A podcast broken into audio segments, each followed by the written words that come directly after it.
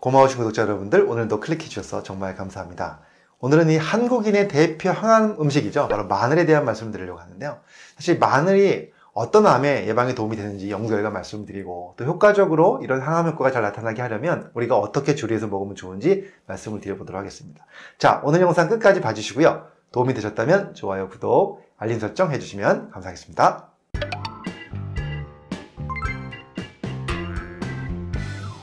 안녕하세요. 교육을 전공한 교육하는 의사, 가정의학과 전문의 이동환입니다. 2003년에 이미 미국 국립암연구소에서요, 이암 예방 효과에 대해서 발표하면서 이 마늘의 어, 효능을 발표를 했습니다.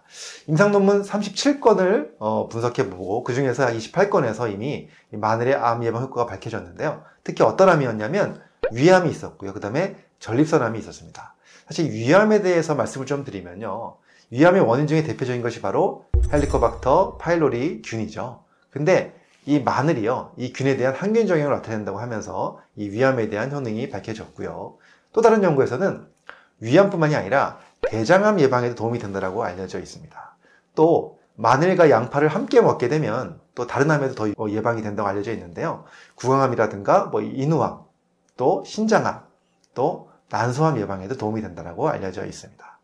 자, 이렇게 마늘이 항암 효과가 있는 이유가 있습니다. 그것은 바로 마늘 속에 들어있는 파이토케미컬, 바로 식물 영양소들이 풍부하기 때문인데요. 그 성분들을 보시면 뭐 알리신, 뭐 알리움, 또 이오시오 시아네이트, 그 다음에 또 미리세틴 같은 것들이 있습니다. 이런 성분들이 이 발암 물질을 해독해내고 또 암세포가 생겼을 때 스스로 자살을 유도하면서 이 암을 예방하는 것으로 알려져 있는데요. 특히 이 중에서 미리세틴이라는 성분은요, 이 벤조피렌 아시죠? 1군 발암 물질인데 우리가 뭐 생선이나 또 고기를 구울 때 또 태울 때 나오는 굉장히 안 좋은 발암 물질입니다. 이런 발암 물질을 낮추는데 굉장히 효과적인 것으로 알려져 있습니다.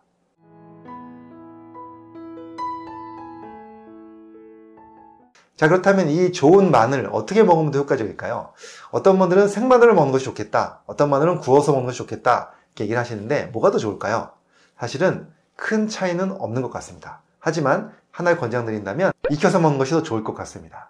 그 이유는요, 알리신 성분 때문에 위장장애를 일으킬 수가 있거든요. 생마늘을 먹게 되면. 그래서 그런 것들을 예방하면서도 또 항암 효과는 또 그대로 유지할 수 있기 때문에요. 바로 익혀서 먹는 것을 많이 권장을 드리고 있고요. 그 다음에 또 통마늘로 드시는 것도 좋지만 우리가 다지거나 으깨는 과정에서 또 여러 가지 성분들이 더 활성화되는 것으로 되어 있습니다. 그렇기 때문에 이 다진 마늘로 활용하셔도 큰 도움이 될 것 같습니다.